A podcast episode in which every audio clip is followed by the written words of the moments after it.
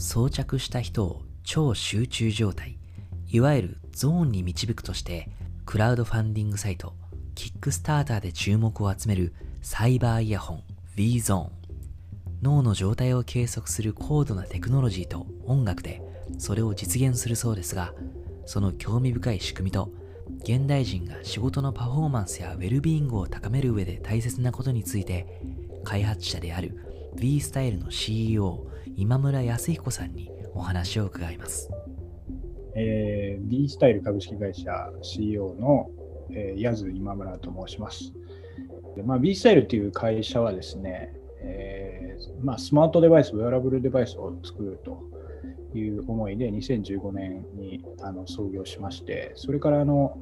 えっと、私が音楽好きだということもあって、ヘッドホンイヤホンを、えー、作り続けてきている会社で、す、え、で、に今4機種、えー、リリースしているという会社でして、で創業時の思い思いは、えー、味わい深い人生をというあの社税を掲げまして、まあ、おそらくあのその当時あの、その前までサラリーマンだったので、味わい深くない人生を送っていたんだと思うんですけど、あの、その、えー、なんていうんですかね、この瞬間や、この生きているっていうこの感覚を、あの、楽しんで生きていけるような、あの、こう、人生にできるような、まあ、それ自分も含めて、あと、そのデバイスにもそういう思いを込めて、まあ、あの製造を始めたっていう感じで、で、当時思い描いてたのが、あのまあ、音楽とその生態情報を組み合わせて、何らかこう人々のウェッングに貢献をするというようなことをあの目指して創業しました。その音楽と生態情報から人々のウェルビーイングを高める、そのためのプロダクトとして B ゾーンというのがあると思うんですけど、まあ、ざっくりどういうプロダクトか教えていただけますか？はい、えーとまあ、皆さん音楽結構好きな方が多いですけど音楽ってこう聴いてると何かこう感情が揺さぶられたりとかあとその気持ちが変わっていったりとかでよってもってはその何て言うんですかねこう眠くなったり集中したりとかっていう、まあ、要はこう内面状態を変えていったりこうより豊かなこう感性に導いていくみたいな力があると思うんですね。で、まあ、ずっと音楽好きだったので、そういうことって経験してたんですけど、これってこう、科学的に解析してみたらどういうことなんだろうっていう。で、さらに言うと、その、それが要は、こう、科学で数値化できて、しかも、こう、精緻にその人々のダイレクションというか、こう、方向性をコントロールできるみたいなことができるんじゃないかと。で、えーと、とよく言うんですけど、こうインプットとして、この要は自分らの体が発している何らかのこう信号を受けて、それに合わせてこう音楽を発出するっていうようなことができないだろうかと。いうことをその創業当時に思って、で当時あの、えーと、何を取って何を流すかってことは全く決まってなかったんですけど、なんかそんなイメージであのいまして、でその中でですね、あのまあ、僕、鎌倉っていうあの日本の古都に住んでるんですが、あの鎌倉で当時僕あの禅寺でハッカソンというのをやっていてあの禅寺でハッカソンとこれも面白くて、まあ、この話だけで1時間ぐらいできるんですけど。あの普通ハッカソンってこう夜中にこう24時間起きてこう短い時間でこうレッドブル飲みながらこうすごいプロダクトソフトウェアが作るっていうあのそういうもんだと思うんですけどちょっとそういうカルチャーエンジニアカルチャーを変えていこうよみたいな動きがあるのこう禅寺で9時に集合して、で、精進料理を食べながらお茶を飲んで、で、えっと、夜中は夜9時に寝かしてですね、朝3時に叩き起こして、3時から1時間座禅させるっていう、で、4時からまたコーディングをさせるっていうイベントをやってた時に、これがあの面白いっていうふうに思ってもらったイスラエルの脳科学者の方が、これやってる人に会いたいんだけどって、こう来てくれたんですね。で、その方が、まあ、脳科学をずっとやられてる方で、で脳科学とその何て言うかなスピリチュアルの部分とかその、えーと、何をこう目的にこう脳科学というものを進んでいったらいいかみたいなディスカッションした時になるほど脳科学っていうのがあるなと思って。センサーを1個その生体につけるとすると脳みそがいいんじゃないかということに至りまして。でまあどういうデバイスかというとまあ、要は脳の状態を計測しながらその脳が発してる信号に対してえー、その脳をチューニングしていくような音楽を流すっていう、そのワンループを作れるようなイヤホンっていうのを、まあ、5年かかって開発したっていうのが B ゾーンでございます。脳の状態をチューニングする。チューニングすることで、あの目指すところは、まあ、いわゆるゾーン、超集中状態を作り出すっていうことなんですかそれともその他にもウェルビーイングということで、いろんなこう目的というかゴールみたいなのが置いてらっしゃるんですかはい。えっ、ー、と、まずこう、D ゾーンっていう言葉を、あの、名前だけ先につけたんですけど、あの、まあ、繰り返しその話になりますけど、そのゾーンっていうのはですね、あのいろんな、ななんですかね、世界で言われていることで、まあ、例えば、皆さん一番有名なのは、ランナーズハイってるやつです。走ってると、ある日突然体が軽くなり、ラップが2秒上がり、なんかいくらでも走れる気分になってしまう。そういう状態が、他にも僕もずっと音楽やってたんですけど、音楽ではポケットって言って、こう、全員が次に何演奏するか分かってしまうっていう。でバッチリこうタイミングが合ってしまうっていうことがあったりとか。で、えっ、と、これ座禅、まあ禅で、禅宗の世界にもあって、これをあの禅情って言います、この禅情っていうのは、まあ、座禅をしていると、ある一つに世界と溶けてしまって、あの、なんかこう地球の反対で蝶が飛び立ったことがわかるみたいな状態があるんですけど、それをこう、そのコンセプトを総称して、フローやゾーンとよと。で、なぜこの名称をつけたかというと、もちろん人間ですので、いろんなこう精神状態やあの内面状態ってこうね、ポジティブになったり、ネガティブになったり、悲しくなったり、楽しくなったりすると思うんですけど、なんかこう、ビーイングですよね。あり方として、なんか目標値がいるんじゃないかと思ったんですよ。で、目標値とは、こう、幸福であるって一言でね、言いますけど、まあ、例えばそのブータンのこう幸福絶対量みたいな、それを数値化しようみたいな、あるじゃないですか。うん、幸福って、でもみんな幸福の定義って違うよねみたいになった時に、なんかもうちょっとこう噛み砕いた定義みたいなものが、まあ、ほぼ宗教論ですけど、あるんじゃないかと思った時に、そのフローとかゾーンっていう定義がありなんじゃないかと。で、その定義はどういう状態かというと、まあ本当にニュートラルな状態ですよね。ポジティブでもネガティブでもない。悲しくも嬉しくもない。ただそこにあり、完全な状態であるみたいな。なんかそういう状態が、こう、なんていうのかな。こう、至極の状態なんじゃないで、それをなんかこう、チューニングし続けるっていうのは、まあ楽しかっ悲しかったらこう楽しい方に向けてあげる。楽しくってこう興奮しすぎちゃったらちょっとこう戻してあげるみたいな。その中道っていうか、仏教用語でいう中道みたいな。こう常に真ん中に触れるのはもちろん触れるんだけど、常に真ん中に戻ってこれるみたいな、そういうデバイスイメージでいまして、で、それを1個上にドーンと置いてみたんですけど、もちろんだからその下には、あの、例えば、あの、寝れないとか世界的な問題なんですけど、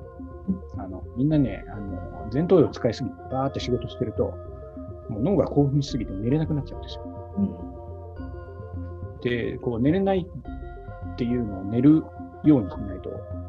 やっぱどんどんこう、なんていうか体は破壊されていくわけじゃないですか。そこを寝れ眠ってあげるみたいなことも必要であるし、それはだから、あのこうバランスをを取っていく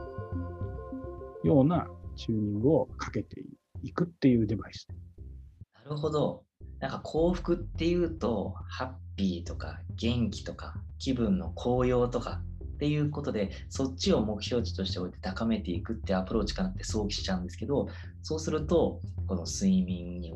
うまくと入れないだとか、それはそればっかりだと問題があってっていうことで、その中道としてのゾーン、フリー、フロー状態なんですね。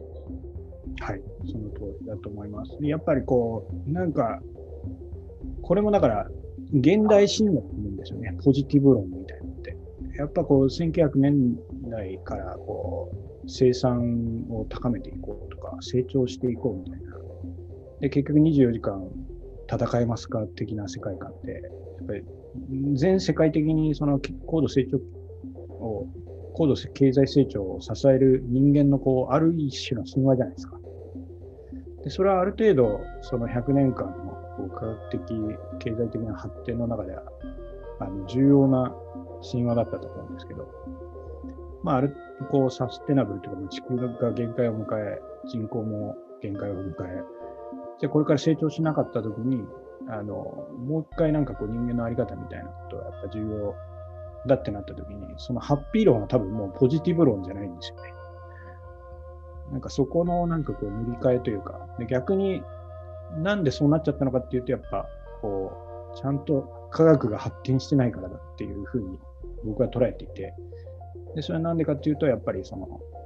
寝れなくなっちゃうを例にとると、やっぱ働きすぎると寝れなくなっちゃうので、しかもその、要は知的労働しすぎると寝れなくなっちゃう、そういうことってやっぱり、こう、ちゃんと科学的に人間の人体が解析できていれば、特にその脳の中で何が起こってるかっていうことが解析できれば、常識として、いや、それはダメでしょっていう、そんなに寝る前に2時間その PC の前にいちゃダメでしょっていうのが分かってくるんじゃないかなっていう希望的な観測で今授業を始めているってなるほど、なるほど、そうか。しかし、それを脳をそういう状態にチューニングしていくっていうことは、そのこういう音楽がいいですよ、それを流しますよっていうことだけじゃなくて、あなたの脳の状態が今どういう風な状態ですよっていうのをインプットしないとそれを作り出せないわけで、とても、なんていうの、難しいこと、中では複雑なことが起こってるんだろうなって想像できるんですけど、イヤホンでそのゾーンを導き出すっていうのは、どうやってやってるんでしょう？えっと、ちょっとバックグラウンドからお話しすると、え脳科学の昨今の発展は、あの、もう皆さんが考えられないようなことができるところまで来てまして、えー、えー、例えばその脳脳の状態を観測するだけで何何の映像を夢見ているかとか分かったりとか、あと脳状態を見るだけで何のオーディオを見て聞いているかとかっていうのが分かったりとか、もう、あの、えー、脳脳の一部をこういじるだけで、なんかこう全身麻痺が治ってしまったりとか、もうかなり、昔はだからもう脳っていわゆる最終、最後のブラックボックスっていうかフロンティアっていうか、まあ、深海と宇宙と脳みたいな、なんかもう今そういう世界だと思うんですけど、かなりこの、えー、わかるようになってきました。その理由は何でかっていうと、まあ二つあって、まあ一個目はその脳計測機械の発展というのがあって、まあ、特に一番有名なのは FMRI っていう、まあ、脳血流の中のヘモグロビンのなんかこう影を見るようなものなんですけど、そうするともう脳が 3D でどのぐらい発火している、どの部位がどのぐらい発火しているかっていうのが分かるようになってきてます。で、2個目は、え、ー、と、まあ、AI になってるんです。で、ニューロンって140億個あって、140億個はネネットワークをこうかましながらこう発火して01をやってるパターンを認識しなきゃいけないんですけど、これも人間がもう見るには、あの、もう不可能ですね。そのパターンを見ることはもうほぼできなくて。ただ、その今のそのニューラルネットワークやそのディープラーニングっていう人たちに、ある程度の情報を与えてあげると、まあ、ある程度のその分類課題を解けるっていうところまで来ていて、だからやっぱこの情報処理の、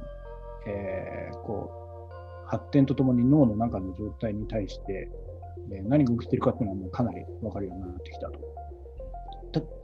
これの次の段階はまどうなるかというと、まあ、人がその脳計測機器をつけて生活をするっていう、社会実装されるっていうところに一個壁があるなと思っていて、だから研究ラボレベルではかなりのことが分かっているんだけれども、一般の人たち、この70億人の人たちが脳計測をしながら、しかもそれによってこう人生の豊かさを享受するみたいなことになったときに、何ができるかって考えた時に、まあ、あの、いろんな人がいるんですけど、脳の頭蓋骨に穴を開けて、そこに電極を埋めてしまえみたいな人とか いるんですよ。まあ、イーロン・マスクって人ですけど ちょっと僕、それは俺嫌だなと思って、で、あの、えー、考えたのが、耳って穴開いてんじゃねえかと。そこに電極を入れてしまえっていう感じで、えっ、ー、と、イヤホンの、えーと、イヤチップ部分が、あの、すごくこう抵抗の低いゴムゴムのあの電極になっていて、それを耳の中に入れると、えー、まあ、ラボレベルの脳計測機器からしてみたら全然解像度が低いんですけど、ある程度のその脳活動は計測できると。いうとこころに来てまして、じゃあある程度の脳活動が計測できたら、こう、そこの AI がなくなってしまった情報を埋めてしまえばいいんじゃないかっていうアイデアになりまして、だからこうラボレベルの非常にこう高精度の脳計測機器と、えー、低解像度のイヤホンの情報をこう相互に AI が学習することによって、まあ、完全には、あの、複合できないんですけど、7割、8割は複合できるっていうことになってまして、そうするとかなりのことがわかります。だまあ何何がわかるかというと、えっ、ー、と、まあさっき言った眠いとか、集中しているとか、疲労しているとか、あのそういう、なんていうのかな、かなりこう、自覚度が高いよあの、で、逆に言うと何ができないかっていうと、じゃあ今、岡さん、すごいエロいこと考えてますね、みたいなことはわかんないです。ほうほうほうほう。まではわからない。それはあの FMRI だったらわかる部分もあるんですけど、そこまでは、うん、なんかそんな感じの技術。へえー、そうなんだ。そしてそれを、そういう今のあなたの脳の状態がこういう状態にありますよっていうのを、そのイヤホンのチップの方で、こう、まあ、インプットをして、そしてそれに対して何を返すとチューニングが起こるんでしょうか？えっと、これはニューロフィードバックっていう技術があって、はい、あのニューロをインプットして、何らかのフィードバックするっていうことなんですけど、大体、あの、えー、どういったシーンで使われていたかというと、あの、まあ、二つあって、一個はそのメンタルの疾患に使われていた、つまり、え、ー、と、うつ病とか、ADHD、ADHD 多動性とか、発達障害とか、あとそういう人たちが、え、ー、と、ADHD の方だったら落ち着く。うつ病の方だったらちょっとこう、気分モチベーションを上げる。とかっていうのに使われてた技術があって、あともう一個は、その、えっ、ー、と、拡張系っていうか、えー、例えばですね、えー、米軍で、えー、メンタルトレーニングする。すごいこう、やばい現場に行ってもパニックにならないとか、あと、すんごいこう邪魔が入ってる中でもスナイパーが的を外さないとか、そういうこうことに使われた技術があるんですよ。で、それはど何かっていうと、まあ、例えばそのパニックっていう脳活動が起きたときに、あなたは今パニックが起きてますよってことを映像や音声で教えてあげる。で教えてあげると、いや、分かってるっていうか、それを認識するじゃないですか。認識すると、あの認識って前頭葉で起こるんですけど、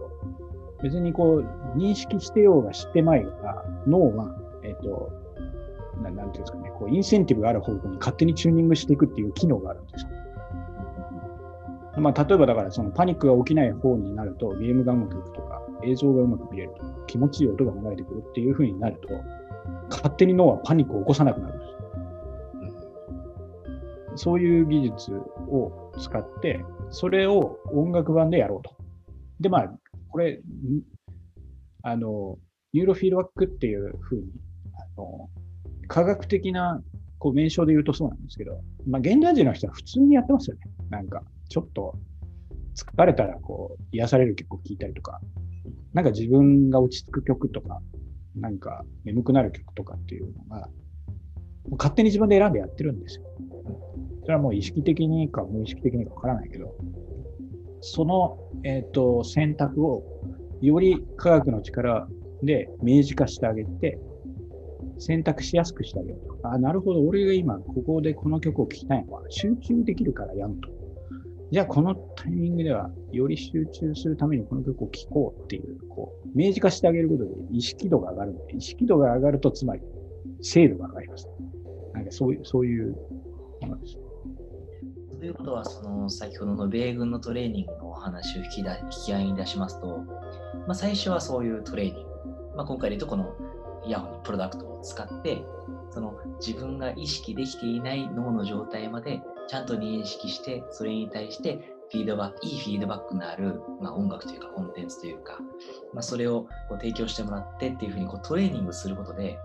そのトレーニングとかイヤホンをしていない時の自分も自分のゾーンとかフリーみたいな、フロー状態みたいなものをより作りやすくなったりするんですか？おっしゃる通りだと思います。あの、このゾーンのプロダクトに今のところその集中、フローとしての集中と、あとそのリラックスするカームっていう2つの指標を入れてるんですけど、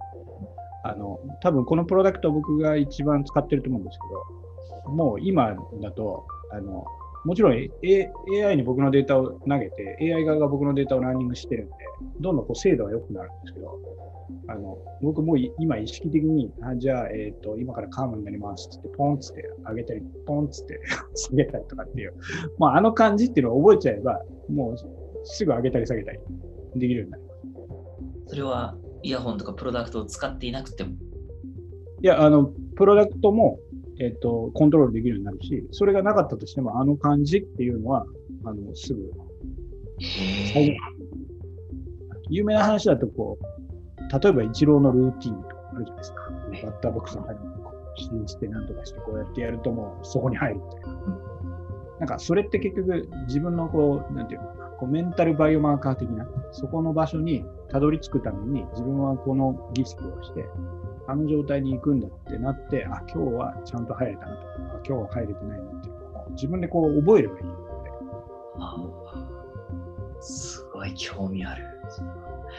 今のお話で、そのフローとかゾーンともう一個のモードとして、こう、カーム、まあ、穏やか、冷静になるっていうことだと思うんだけど、それは何をインプットして何をどういうものを返してるんですか？えっ、ー、とこフロー、フロー自体はですね、あの、ここ、組み合わせというか、まあ、さっきも言いましたけど、こう、集中していると、ずっと集中していると脳って下手ってくるんですよ。ああの、まあ、人によると思うんですけど、えっ、ー、と、1時間半とかいう人もいるし、45分っていう人もいるし、2時間っていう人もいるんですけど、本当に集中できている状態を、あの、保てる時間って決まってると思うんですね。ああ、確かに。で、一日こう起きて仕事を始めて、で、大体行き過ぎてるんですよね。こう、あ、もうちょいできると思っちゃうんですよ。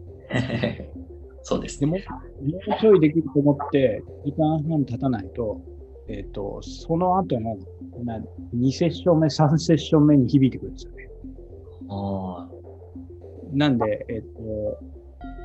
ゾーンのアプリの中にはこうタイマーが入っていて、まあ、45分、1時間だったら1時間で決めていただいて、で、その1時間の中で疲労度と集中度を計測します。で、えっと、疲労度が超えてしまうときに、あの、いやこ、超えてしまいましたよ。10分間お休みしましょう。で、お休みしましょうでお勧めしているのは、えっと、まあ、さっきも言った、その瞑想です。えっと、こう、すごくこう、集中度が高くなってるってこと、前頭葉のこうどこかがすごく活性化しているあの可能性が高いと思うんですけど、それをもう一回こうデフォルトモードっていうんですけど、あのある部位の活性化を下げて、えー、なんていうのかな、こう生命維持に必要なところに血流を回してあげて、で、またフラットな状態になって何でも入ってくるっていうところに持っていく。それにまあ有効なのは瞑想だってことで、このカームの状態では、その瞑想度、あのまあ瞑想度って、瞑想もいろいろあるから、何の瞑想なんですかって話なんですけど、え、ー、と、僕らがお勧めしているのは、いや、あなたの瞑想を AI に教えてあげてください。いい状態になったら、あのポイント5を上げてください。あんまり入らなかったらポイント2とかで上げてくださいと。そしたらあなたのいい状態の瞑想度、フラットになって脳の疲れが取れましたっていう時に合わせて AI がお知らせしますっていう、そういうふうになってます。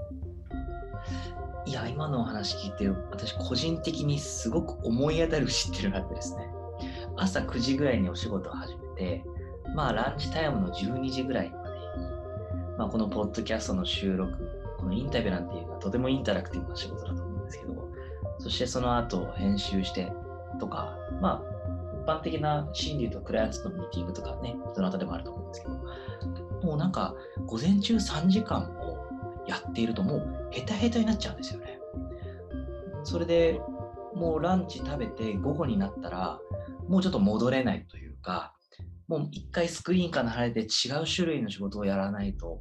もうただただ休んじゃうみたいなことが最近あってですねそういうことが起こっちゃってるってことですよね午前中に。えっ、と、今、もう岡さんが言ったら、もう僕も同じ感じで、で、そのリズムがもうできている方は、もう全然いいのかなと思っていて、逆にこの、えっ、と、まあ、本当に3時間も本気で集中したら、全然頭ヘロヘロですよ。で、さらに言うと、その、お昼ご飯食べたら、もう全然集中できる。血流はもうすぐ内臓いってるんだよ。あでもその後に、あの、頑張っちゃうじゃないですか。やばい、締め切りがってなると、あ。あと一回やんなきゃってなるじゃないですか。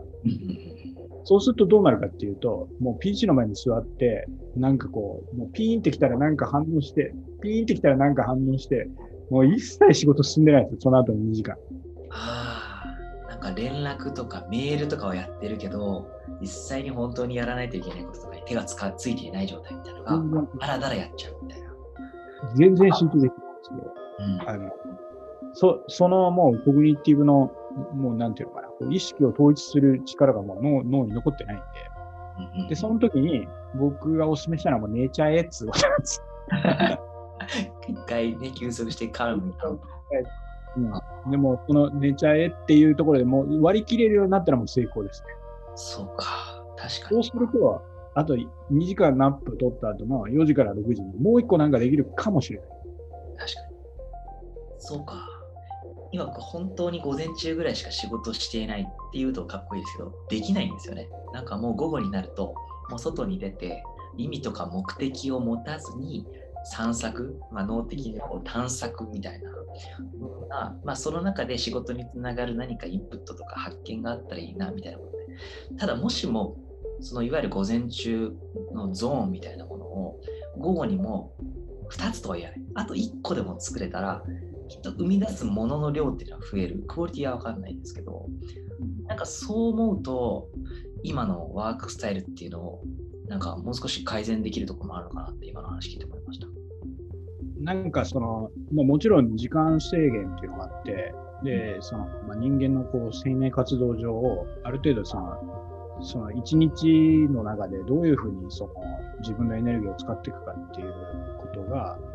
あの脳の情報を中心にできていくと、あのすごくこう変わるんだろうなと。でも、大岡さんはかなりできてる感じが今お話してて思いました。ただ、だから改善点というか、ももしかしたらと思ったのは、その午前中9時から始めて12時の間に、えっと、10分ブレイクをあと2回入れたら、もしかしたらあと30分長く続くかもしれないとか、あと、だからその、夕方のその散策はすごい僕も同じ感じで、とにかくこう、コグニションを使うようなこともやらないで、あとは流れに乗って、その社会活動的な、来たものに対して react していればいい、あまりこう、楽めの仕事を午後にややるっていうのは、集中力を要さないので、そうですね。まあ、だからもうほん本当に、あともう一本どうしても忙しくてやらなきゃいけないときは、やっぱり2時間寝て、うんうんあとその4時から6時、もしくは6時から8時ぐらいの夕飯前ぐらいのところにかけてる。で、夕飯食べたらもう寝ちゃう。そうすると、もしかしたら9時じゃなくて7時からできるようになるかもしれない。そっか。なんかこれも個人的なエピソードで恐縮なんですけど、割り切ってるかなって思う日もあるんですよ。もう午後はスクリーンに向かわなくても、なんか雑念も思い浮かんでこないし、連絡が来ても気にならないっていう日もあるんですけど、そうじゃない日っていうのもあって、あのしかもそれがいい意味でもっとやりたいって思っちゃうみたいな。それでなんか連絡とか気になっちゃう。でもそれが決してストレスなわけじゃなくて、やりたいって思っちゃうみたいな。うんその、だけどもっと割り切ってる方が、次の日とかのゾーンの入りやすさもきっと高いんだろうなと思うんで、なんかその割り切るっていう時においても、このイヤホンというプロダクトと脳からの得られるインプットとかを、なんかこういう今回のプロダクトっていうのも割り切るためにも使えたりするんですかね？いや、あの、もう今のお話聞いてると、例えばアスリートとかってやっぱ食事とか練習時間とか、その練習の方法、その質と量をすごいこう考えてやってると思うんですけど、あの、特にこの脳の中身がわからない、あと内面状態っていうのはなかなかこう、外から観測できない。うんで、観測できないものは、あの人間存在しないと思っちゃうバイアスがあって、で、それは自分にしかわからなくて、本当にこうね、といた自分がいたわってあげなければできないんだけど、なかなかこう社会文化として今までこうそれが可視化できてないので、それこそね、そのサステナブルとか、そのなんかこう、ウェルビーイングとかって食事とかはかなりね、内臓の中のダイジェスションで分かってきていて、ホルモンとか栄養価とかっていうことは分かってきてるから、すごいいろんな情報があると思うんですけど、うん、それと同じぐらい脳のことにも、本来は一番ね、脳が重要部署なので、どのぐらいその酷使していて、どのぐらいその、えっ、ー、と、エネルギー量が割かれていて、どのぐらいへたるのかってことは、もうちょっと分かってないと、それこそね、あの皆さんフリーランスでやってる事業、事業主とか、やっぱりこう、いろんなお仕事の責任の中で、脳のアスリートみたいなもんじゃない？か。うんうん、本来はだって、アスリートも、しかも、こう、脳寿命って、寿命が伸びてる分だけものすごく長くなっちゃってるんで、要は、こう、80歳ぐらいまで全速力で走れないといけないわけじゃないですか。ね、本来は。でもなんかそういうところに今ほん、見えない、科学的に介入できてないだけでこうケアできてないような感じがして、だから、まあ、ご質問の答えになるかどうかあれですけど、もうそれはやっぱり岡さんが自身でこう考えて工夫しながら作っていく。で、それの助けになるようなスケールとか、あの、スケールって、まあ、要は可視化になる数値化の部分とか、あとその介入って、まあ、何らかのこうそれに刺激を与える装置みたいなものがあれば、あの、要は脳のサプリになったりとか、健康器具になったりとか、なんか少しだけこうトレーニングできたりとか、休息後の助けになったりとかするんだなっていうふうに思ってるんですよね。あ、だからそのカールも目指す方のアプローチというか、その機能というか、なんかそれは今すごく自分に必要なことが気がしましたね。うん、なんかカールで中途半端なカーブみたいになっている時もあったりするんで、それっていうのはやっぱ午前中のゾーンのなんか残りみたいなのが、なんかちょっと引きずってる部分はあるななんか結構やっぱ、まあアスリートの方もそうだと思うけど、休息は重要じゃないですか。やっぱトップ、一流選手ほどちゃんと休息が取れるっていうか、でやっぱそこはやっぱなんか、本当に休むときは休むみたいな、楽しいときは楽しむみたいな。結構僕もそうなんですけど、あの、ワーカホリックになってしまうとか、その、何かこう、不安になってしまうとかっていう、そういうなんかこう、感情的な、あの、内面状態の揺れ動きにより、それができないんですよ。で、特に、その、えー、情報がそれを煽る方向にある。いわゆる不安情報が多かったりするじゃないですか。はい。で、やっぱその、情報に接しないってこと自体に不安があったりとか、そうです、ね、休息をすること自体に不安があったりとかするんですよね。なんかそこもだからうまく乗り越えていくような、この休息は現在必要であり、それにより明日のパフォーマンスが良くなるのであるっていう割り切りができるようなこう助けも僕も欲しいし、そういう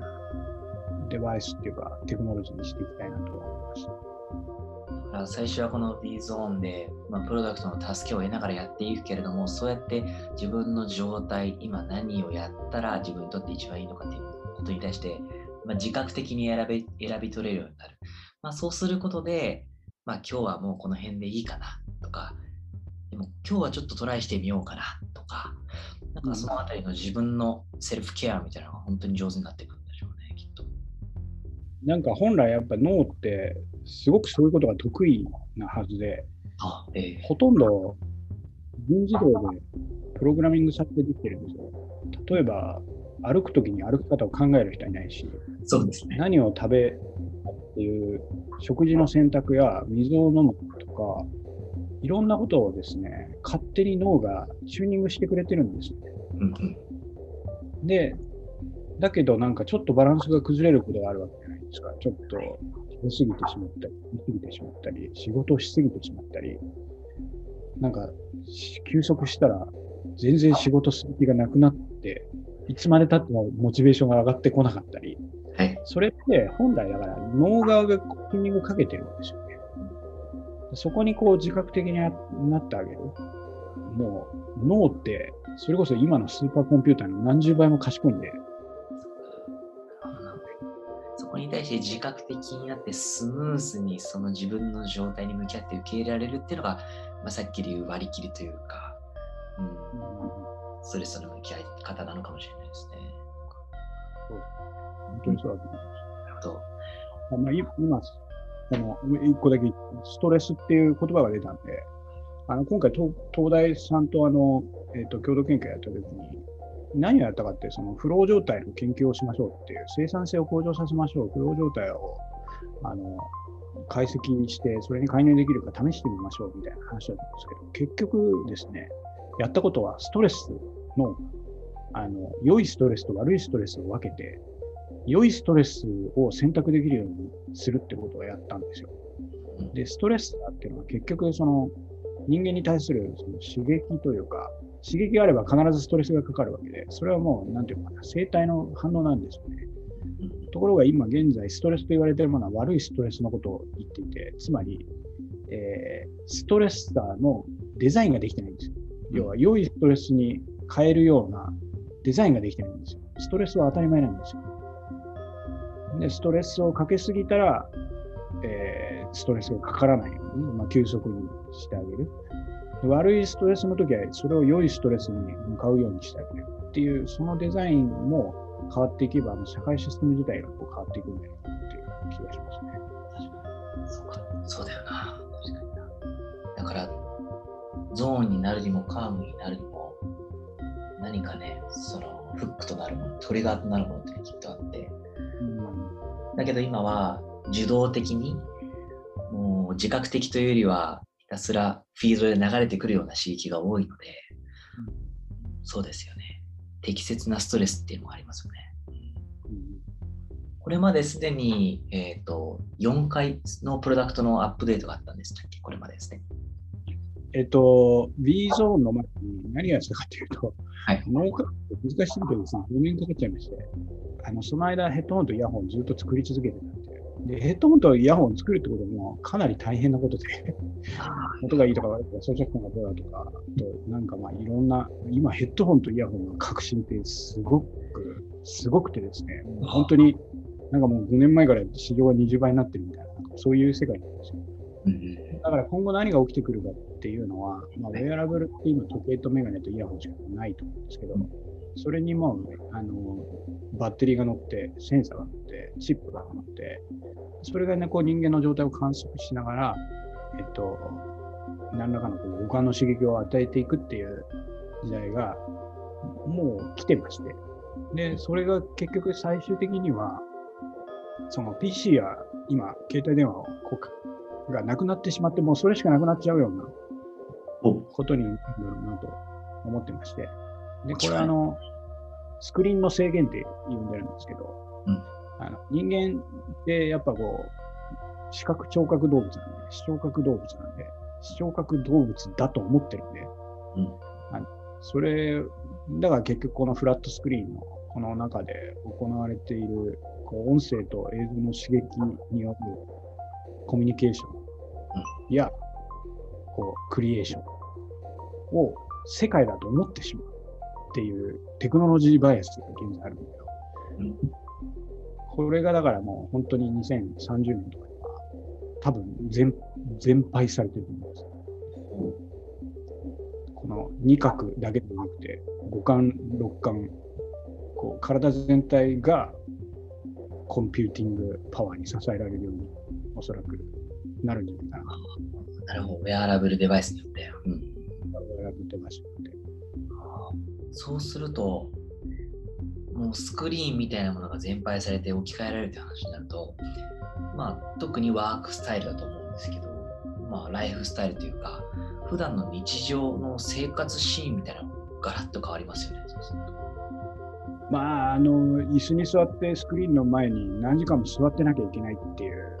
ことはもうなくなるでしょうね。こんなに体が悪いことないからね。確かに。なんか椅子に座り続けることは、21世紀によるタバコを吸うことと同じだみたいな。そう。確かに。本当にそう。タバコを吸っていたっていうのが今となってはあれだけど、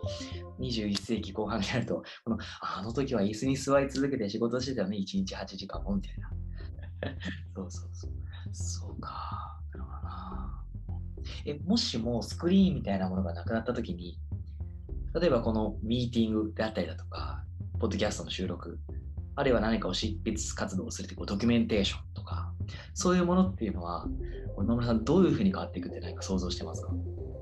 えっ、と、2つあると思ってて、すごいバーチャルな方向と、すごいこうフィジカルな方向とあると思うんだけど、あの、多分、そのテクノロジーはこう懐かしさが増すのが発展だと思ってて、より自然に近づくんじゃないかと。まあ、つまり、本当に遠い面で、多分、お母さんと話すの、スクリーン越しで話すって変じゃないですか。もう変じゃないですかって、今となってはそういうふうに思いますね。それが、だから、よりなんていうのかな、こう、体感として、ああ、人になってるなって感じに近づくんだろうなと思うのと、あとは、もう全くフィジカルがない世界。うんうん、これ2050年ぐらいじゃないかと思うんだけど、思念だけで、要はテレパシー的な。で、この時に重要なのは、その、いわゆる言語活動やボディーラングエッジって言われる、いわゆるこう、ラングエッジ、コミュニケーションの媒体っていろいろあると思うんですけど、いわゆる、まあ、インプットは五感ですよね。うん、あの中で、こう、お互いが表現をしてアウトプットをしたやつを相手がその全神経から入ってくるそうこう感覚器でそれを捉えて、その概念を脳みそで理解するっていう、まあ、そういうプロセスでやってると思うんですけど、あのこの媒体が脳情報になるっていう、うん、まあ、最初からコンセプト。コンセプトボーンって見て、なるほど、コンセプトボーンってくるっていう、あのそれはあの両方あると思います。うん、で、高度な、高度ないわゆるそのテクノロジーの進化や、えー、より高度な概念を執筆するとか、そういったものはその思念型の方がいいと思うし、よりそのカルチャーとか人間生活、ライフスタイルみたいなところは、あのプリミティブな形の方がいいんじゃないかっていう、なんかそういったことが自由に好きできるような感じになるんじゃないかなと思いますね。そうか。まあ、そういうのが、まあ、2050年、そしてそのもう少しそのバーチャルの世界のなんかその手触り感のあるコミュニケーションに変わっていくのでもう少し近いと思うんですけど、まあ、そういう未来に向かってこの今この B ゾーンっていうのは、まあ、イヤホンっていう姿形をして脳のフィードバックを受けて人のパフォーマンスを高めていくというプロダクトですけどそういう未来に向けて今後 B ゾーンはどういうふうに進化させていきたいとかっていう何か展望終わりですか？えっ、ー、と本当僕もベンチャーやって5年目なんですけど、ベンチャーができることって、本当にね、あの少ないなと思っていて、まあ、イーロン・マスクさんは別ですけど、僕ぐらいのあの才能のない感じだと、全然そんなにできなくて、それよりはなんかこう、えっ、ー、と、これこれはあのオープンイノベーションにしていくきっかけになればいいなと思っていて、あのまずその内面計測ができるっていう脳科学の力で、そこに介入することで、その脳状態が変わるってことを まあ一般化していくっていうか、女子高生にも分かれるように、分かるようなあの形にしていくっていうのがまずあって、で、その要はシード的なテクノロジーを本当にあの世の中を変えられる人に引き継いでいく。まあそれこそ、あの、大きなテクノロジー会社っていっぱいあるんで、そういう人たちが、あの、まあ、うちのテクノロジーを直接使わないでも、なんかそういう方向に向いていくとか、なんかこうインスピレーションが起きるとか、特に日本はまあ非常に遅れてるんで、まあいつものことですけど、でもまあそういうきっかけがね、一個でもなんかできれば、まあ来ることは間違いないんですけど、そういうふうになることは間違いないんだけど、まあ誰がやって何のモチベーションでやるかってことがやっぱ重要だと思ってて、逆に言うと、なんかその脳計測もね、あの監視社会を高めてしまったりとか、あとそのコントロール、管理を、人の内面までを管理する洗脳みたいな使い方もできるわけで、まあこれはあのテクノロジーなんでもそうなんですけど、やっぱパーパスっていうか、モチベーションっていうか、何のためにやるのかっていうところの、なんかこなんていうんですかね、こうそういう発信 そういや脳計測よく使ったらこういう風になるからみたいなその世界観の発信みたいなのをなんかこうプロダクトとなんかこの無茶なチャレンジを通してやっていきたいなと思ってます。で今その B ゾーンが今キックスターターで、えーまあ、ファンディング、まあ、資金調達呼びかけてるところなんですよね。少しそのキックスターターの、えーとまあ、概要について最後に教えても、えー、教えてもらえますか？あのまあ、キックスタータってご存知な方もご存知じゃないかと思うんですけど、アメリカにあるそのクラウドファンディングのプラットフォームで、まあ、新しくイノベーティブなプロダクトをリリースする。で、それを皆さんが支援してくれて、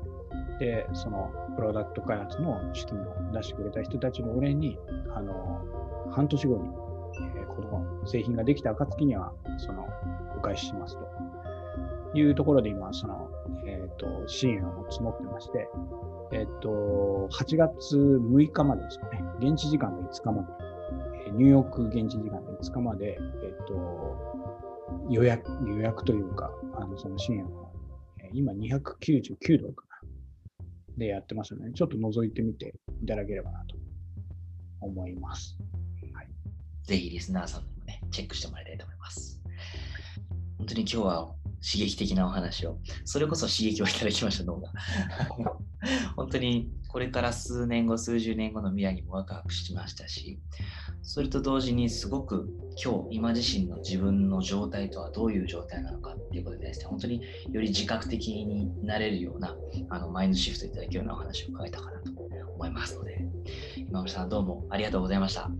はい、ありがとうございました。Thank you.